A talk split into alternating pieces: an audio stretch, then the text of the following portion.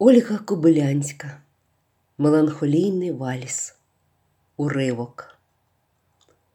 Одного разу чулася я дуже нещасливою.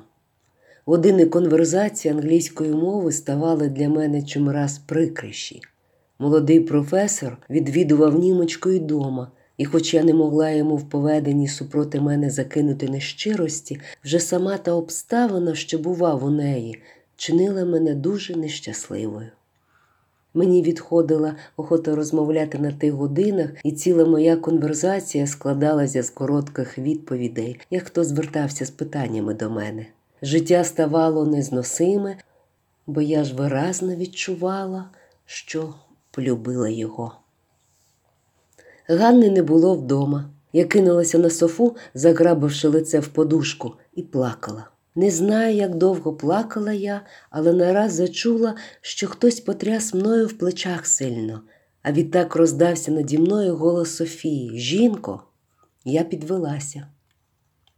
Вона стояла передо мною висока, спокійна і гляділа на мене своїми великими смутними очима. Чого плачеш? Я оповіла їй цілу історію. Вона підсунула високо брови і спитала та ти тому плачеш? Чи ж цього не досить, щоб гинути з жалю? відповіла я. Вона здвигнула плечима так, як би хотіла сказати ну, для тебе і того доволі, і не відповіла нічого. Коли я силувалася здержати сльози і не могла цього відразу вчинити, вона обізвалася. Гордість, яку природа кладе нам у душу, повинна ти більше розвивати. Це одинока зброя жінки, якою вона справді може вдержатися на поверхні життя. Будеш колись матір'ю. Що значить гордість у порівнянні до любові? спитала я. Тоді вона пристрасним рухом сховала лице в долоні і простогнала майже розпучливо. Всюди те саме, всюди те саме. Потім, піднявшися, спитала а що значить пониження себе самої перед негідною людиною? Ти чуєш? Її очі заіскрилися ненавистю, як тоді, коли довідалася про спровадження молодого техніка на нашу вулицю. Я відчула сильний жаль в її голосі і, сховавши голову на її коліна, спитала цілком стиха: Ти любила музику? Любила і тишина. Ти любила музику? Любила дуже? Є рід любові жінок, обізвалася тремтячим голосом, мов би боялася говорити, на який мужчина ніколи не розуміється. Вона для нього заширока, щоб зрозумівся на ній. Кожний рух його був для мене потребою, його вид був мені потребою. Голос його був для моєї душі потребою, його хиби і добрі сторони. Був мені потребою, щоб я стала викінченою і щоб багато дечого, що спало ще в мені, збудилося. Мав стати сонцем для мене, щоб я розвинулася в його світлі й теплі вповні. Мала ще іншою стати, не знаю вже, якою там. До того розцвіту моєї душі потребувала я лише кілька слів його любові. Ми ніколи не говорили про любов до себе. Вона існувала між нами лише німою музикою, так як цвіт потребує не раз лише легкого подову вітру до повного розвитку, без огляду на те, що пізніше настане. Але він не вимовив їх, мав їх у душі, носив їх у голосі носив в очах, але не вимовив. Я шукала причини тої мовчанки, що мене вбивала, шукала. Ні, шукаю її ще й тепер, і не можу її віднайти. Витрясла йому всі лалії зі своєї душі під ноги, а він не пізнав їх. Думав, що то такі цвіти, котрі в'януть і в воді відживають наново але одні лелії не оживають насвіж у воді. Не розумів мене, характеру моєї любові не зрозумів. Бог сам сюди не міг бути і тому сотворив матерів. Каже одна арабська пословиця матері не могли всюди самі бути і сотворили доняк і синів, синів для доняк, а доняк для синів. Він був тим сином, для якого сотворила мене моя мати.